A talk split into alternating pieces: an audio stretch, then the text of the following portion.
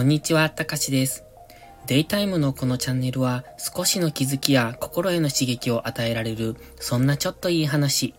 意識高く見える系、でも本当はダメ人間な僕が皆さんにちょっとした話のネタになるようなアウトプットをしていきます。本日のタイトルは、作業に追われていると本当にやらないといけないことを見失うというお話です。今回もタイトルだけを決めて中身は何も考えていない状態で話しますので、うまくまとまらないかもしれませんが、その辺はご了承ください。では本題です。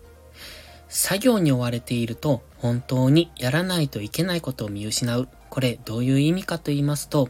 忙しくしすぎていると本来やるべきことが考える余裕がなくなるとか、やる余裕がなくなるということです。毎日が、例えば忙しい、うんと、会社員の方ですと、朝から夕方まで働いて、そしてもし残業した場合は、さらにそこから夜まで働くことになります。そして帰ってご飯を食べて、あと寝るまでの間っていうのが自由時間になると思いますが、家族とかお子さんがいる方はそこからの時間、結局自分の時間なんてほとんど取れないと思います。そうでなくっても、なかなか忙しいこの世の中で、そういった時間をとっていく、自分に余裕のある時間、自分の時間、一人だけの時間というのをとっていくのはなかなか難しいんじゃないかなって思ってます。で、そのように作業とかやらないといけないことに追われてしまうと、先のことを考える余裕であるとか、本来するべきなことができなくなってしまいませんか？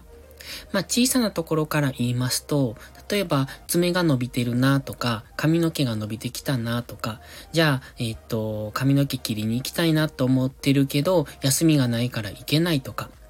休みはあるけども、その休みは別の用事が入っているからで行けないとか。で、ついつい爪も切り忘れてしまって、気がついたら靴下に穴が開いてしまったとか。そんなつまらないところから、例えば、うん、地震に備える準備をするのを忘れていた。いざ災害が起こった時に何も準備ができていなかったとかね。結構、こういうことは、えっ、ー、と、忙しい中でっていうのは、なかなか、うん、優先順位も低いですし、できないことじゃないかなって思います。やっぱり人って、基本的には優先順位の高いことから、もしくは自分のやりたいな、興味があるな、好きだなって思うことからやりがちですので、うん、自信の準備とか、よほどその辺に注意深く生きている人じゃないと、そこを優先順位高く持ってくることはないと思うんですね。だからといって何も準備しておかないと、もし何か災害が起こった時に困るのは自分じゃないですか。でもそういうのって、それが起こってから気づくんですよね。健康だってそうです。病気になってから、あ、あの時あんな、うんと、暴飲暴食をしなければよかったとか、タバコを吸いすぎなければよかったとかね。そういうことを、えっと、健康を失ってから気づくものです。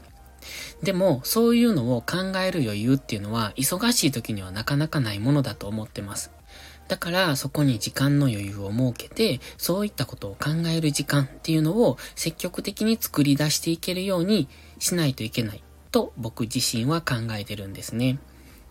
でも、やっぱり忙しいとそういうのは後回しになるのは当然だと思います。まあその優先順位は人によって違いますので、何を後回しにするかなんですが、僕の場合は、うんと、睡眠時間も大切にしたいし、自分の、えっ、と、やらないといけない、したい作業っていうのも大切にしたいと思った時に、優先順位の低いものはどんどんどんどん後回し。1ヶ月2ヶ月ならまだマシな方です。ひどければ1年とか5年とか後回しになることも多々あります。でも、それって、やっぱり、うーんと、良くないと思うんですよね。自分のために。というのは、うんと、やっぱり心の中でどこかにそれは引っかかっていくと思うんです。あ、できていない自分っていうのがね。それは自己肯定感を下げますし、やっぱり、えっ、と、潜在意識的に良くないことだと思うので、きっちり、きっちり、うん、そうですね、少しずつでも進めていくのが自分の心の健康のためにいいんじゃないかと僕は考えてます。ですので、今回のタイトル、作業に追われていると本当にやらないといけないことを見失うっていうのは、作業は大切ですけれども、そればっかりに、うんと人生とか生活の重きが、えー、乗ってしまいますと、本当にやらないといけないこと、とか、自分の夢、希望、あと未来の、うん、ことに対して、え、ー、と、将来のことなんかを考える余裕すらなくしてしまいますよっていうお話でした。